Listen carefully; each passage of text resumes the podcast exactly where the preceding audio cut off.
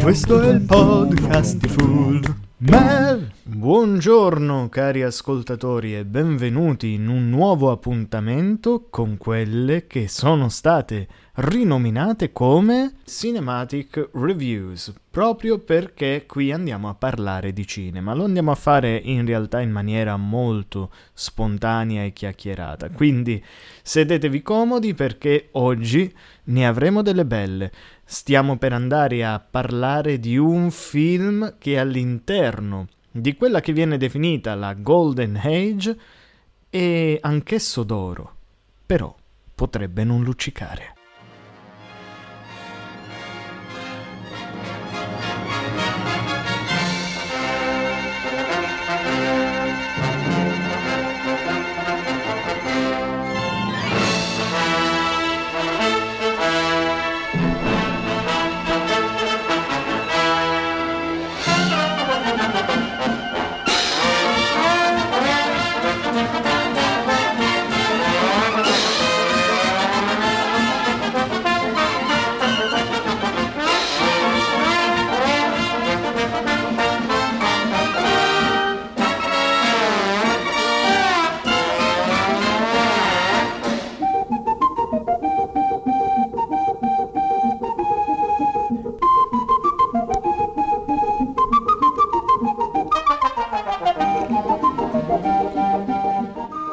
Bene, introduciamo questo film con alcune parole proprio di uno dei principali fautori di quest'opera, ovvero le personalità presenti nel film sono del tipo che ci può capitare di essere, che a tutti può capitare di essere. Lo farò deliberatamente così, e un film del genere deve essere fatto così. È caricatura pura e semplice, con gli uomini adatti a farlo, quindi questi non vanno bene. Voi dovete lavorare a Bambi. Ebbene sì, stiamo parlando di Dumbo, uno dei concorrenti, a quanto pare, di Bambi, seppure la stesura della storia del piccolo cerbiatto orfano è ben più longeva, ecco, di quella di Dumbo. Bambi, pensate un po', iniziò a essere concepito addirittura quando era in cantiere Pinocchio e Fantasia, ma poi questi due lavori assorbirono totalmente lo studio Disney e quindi i loro risultati fecero sì che nello studio si dovesse fare una scelta ben precisa, una scelta che poi avrebbe ripagato nel seguito della storia dell'azienda della Walt Disney, ovvero quella di dedicarsi a un film, tra virgolette, di serie B, un film che non avesse tutti i migliori animatori o che comunque la sua realizzazione non fosse così accurata, così dettagliata, così incredibilmente realistica come per esempio lo è stato Biancaneve, come lo è stato poi, anzi come lo sarà Dumbo e precedentemente Fantasia. Fantasia e Pinocchio avevano davvero dilapidato grosse somme di denaro e non avevano ricevuto un introito abbastanza grande da poter dire ok, continuiamo su questa strada, questa è la cosa giusta da fare. No, purtroppo le cose non andavano bene in casa Disney e devo dire anche da parte dell'ambiente stesso, perché nel 1940 Hitler aveva isolato i mercati europei. E i mercati europei erano un grosso vantaggio per lo studio della Walt Disney, il quale si ritrovò a dover fare i conti più che altro con il suo pubblico. E allora pensò a una storia che poteva piacere al pubblico dell'epoca, insomma al pubblico americano dell'epoca. E si virò su questa piccola idea che ancora non era stata realizzata, che doveva essere realizzata sotto forma di manoscritto, ma probabilmente non uscì mai. La storia, anzi la genesi di Dumbo è abbastanza oscura, per quello che ne so, per quello che le mie fonti riportano, Ovvero, da una parte si parla di questa idea che era stata messa sotto contratto, possiamo dire così, comprata proprio dalla Walt Disney in quel periodo in cui la Walt Disney, conscia della propria forza, conscia del fatto che avrebbe dovuto far uscire addirittura un film all'anno per poter restare, insomma, al livello delle altre grandi major statunitensi, quindi pensiamo per esempio alla Metro Goldwyn Mayer che faceva uscire una quantità infinita di film in quel periodo. E ovviamente la Disney non ne poteva far uscire così tanti, ma almeno uno all'anno doveva riuscirci. E Dumbo sembrava una di quelle storielle buttate lì che potevano essere raccolte, modificate dal genio degli animatori e dei registi della Walt Disney e di Disney stesso. Ma su un'altra fonte viene riportato che addirittura la storia dell'elefantino volante era scritta dietro una confezione di cereali, quasi a dare un senso mitico a come, insomma, Walt sapeva cogliere al volo determinate idee e rimestarle. Purtroppo quest'ultima fonte è attendibile perché comunque si tratta di un giornalista italiano. Stiamo parlando di Ormanni, che ha scritto proprio un libro sulla storia del cinema d'animazione, quindi insomma ci riferiamo comunque a lui come una fonte autorevole, ma la quale purtroppo non va a riportare le fonti da cui ha preso le sue informazioni. E Dumbo comunque, qualsiasi sia la sua genere, se più povera o frutto di un'idea di uno scrittore, di un editore, presa, comprata al volo e poi riutilizzata tirandola fuori dal cassetto, dal famoso cassetto delle idee, fatto sta che Dumbo ebbe una realizzazione del tutto particolare e onestamente diede una bella boccata d'aria, anzi di soldi, alla Walt Disney.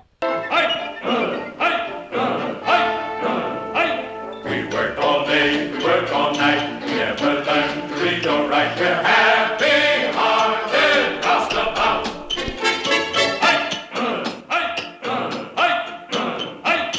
When all the folks have gone to bed, we sleep until we're almost dead. We're happy-hearted Rastabout. We don't know when we get our pay, and when we do, we throw our pay away. When we get our pay, we throw our money all away. We get our pay, the children say, happy hearts, it's circus day today. Then we get our pay, just watching kids on circus day. Muscles, bacon, fat, deer, bacon, eggs, and bacon. What we need, yes sir, balls and houses.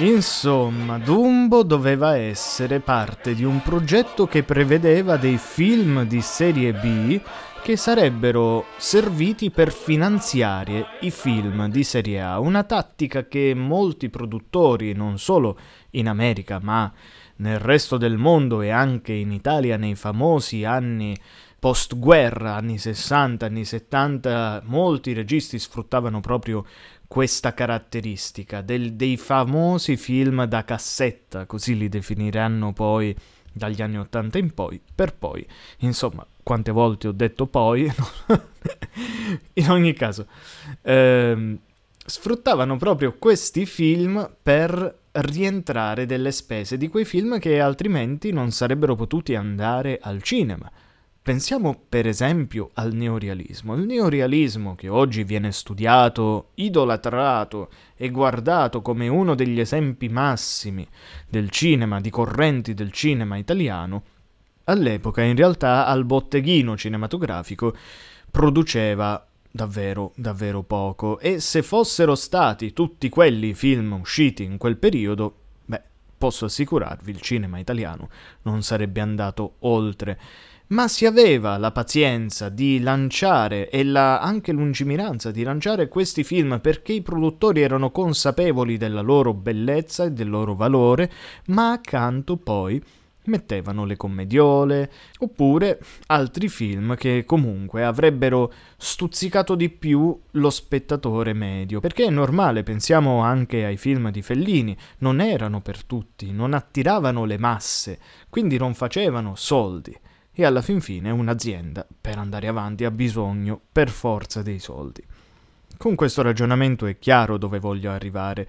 Il costo di Dumbo e i tempi di produzione estremamente ristretti fecero sì che il costo totale non era poi così alto. E quindi quasi tutto ciò che era stato poi il ricavo del film andò nelle casse della Walt Disney a finanziare altri film.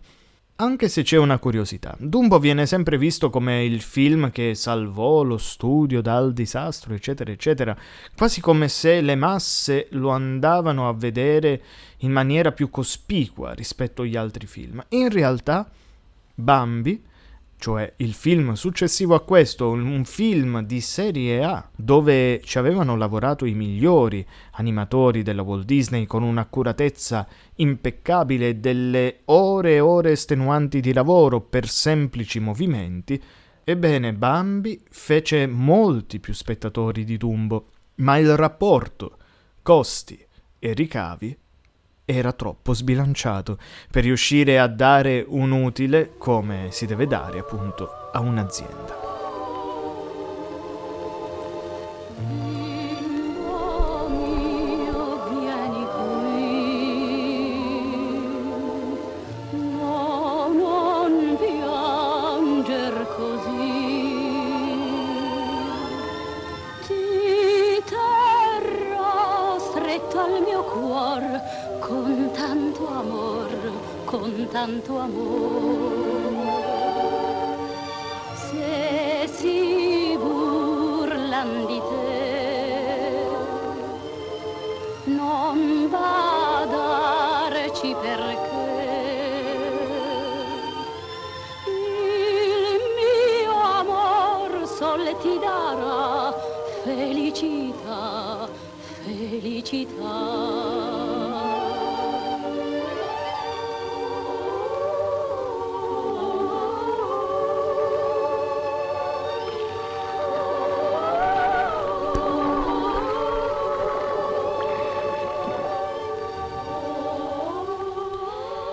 Ma Dumbo, a parte le curiosità sulla sua produzione, su quanto incassò e insomma cose del genere, è un film che va visto e apprezzato moltissimo, nonostante la sua diversità, nonostante una qualità inferiore, però come dicono gli stessi animatori, aveva qualcosa di immediato, aveva un rapporto di empatia con il pubblico che lo rendeva eccezionale.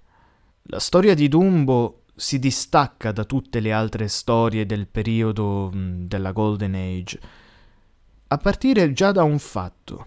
Dumbo, Timoteo e probabilmente la madre Jumbo sono gli unici buoni di questa storia. Attorno a lui ci sono solo persone che non lo capiscono inizialmente o per tutta la durata del film, o che comunque agiscono in modo tale da andargli contro.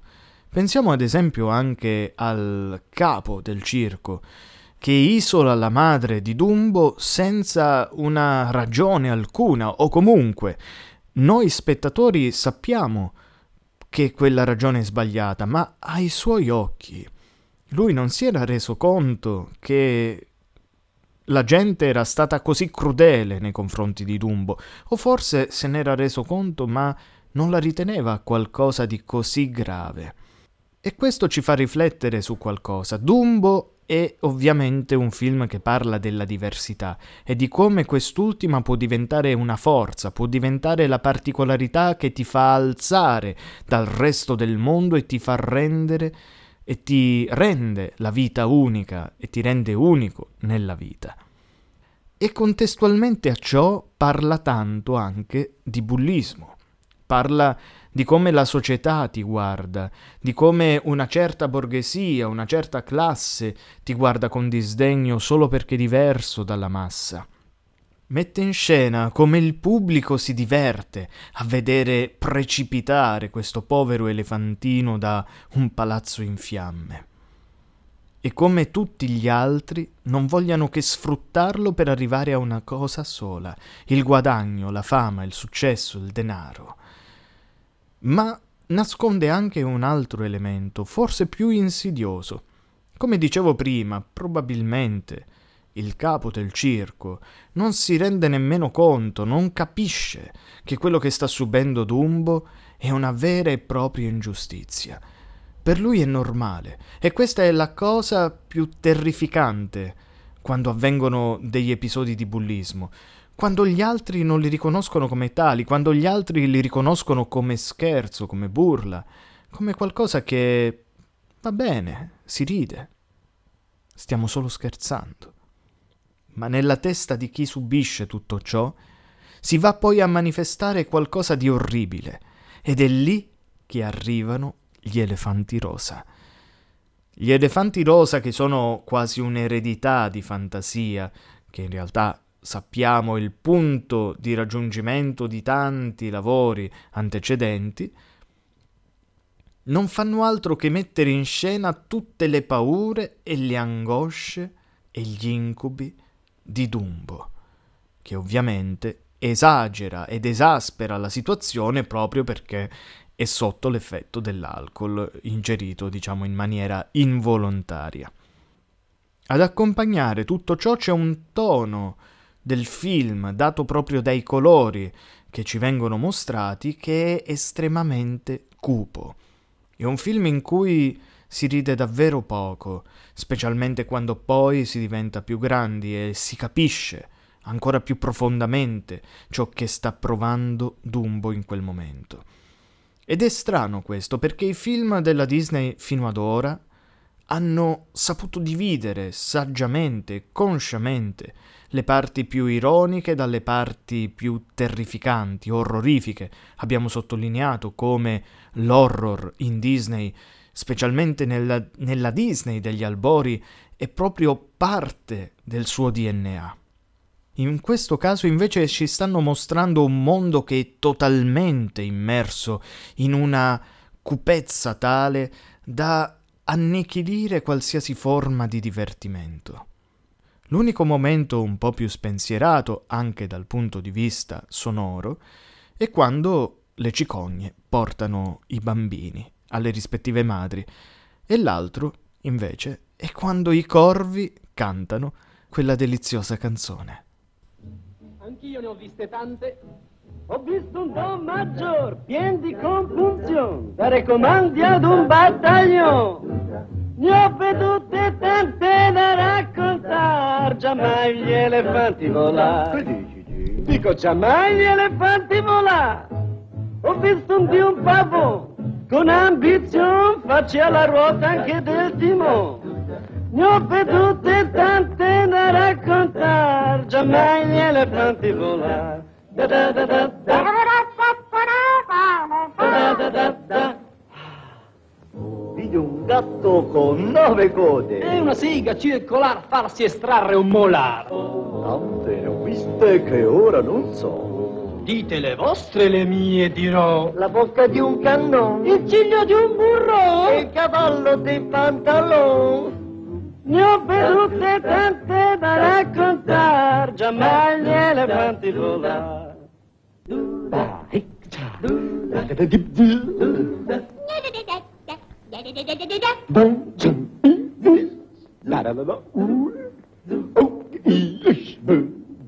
ho vedute tante da raccontare, già mai gli elefanti volare.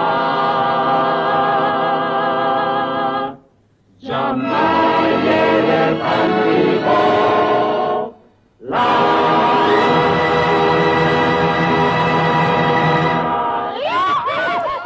E così Anche in questo caso abbiamo un chiaro esempio di quello che è il ridicolizzare l'altro, il bullizzare l'altro, il metterlo alla berlina senza rendersene conto.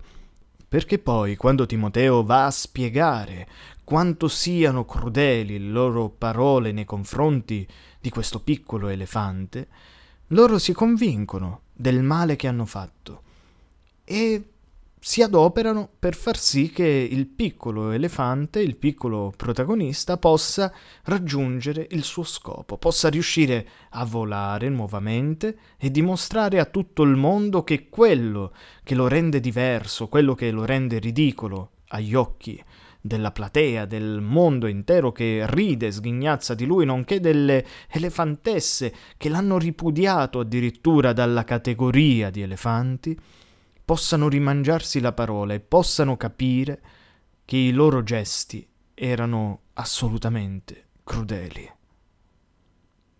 E con questo direi che possiamo dare anche una chiusa a questo film del 1941, che è interessante da analizzare, da vedere e esplorare ancora più a fondo di come abbiamo fatto, proprio perché è diverso da tutti gli altri, proprio perché trascina con sé un malessere che in quegli anni probabilmente veniva trasportato in maniera conscia o inconscia. Questo è difficile saperlo perché l'assenza della stenografa nella produzione di Dumbo, dato che non c'erano i soldi per pagare la stenografa, fa sì che la sua produzione, la sua fase, le sue fasi di lavoro siano ben più oscure rispetto, per esempio, quelle di una Biancaneve, che pure partiva da ben più lontano.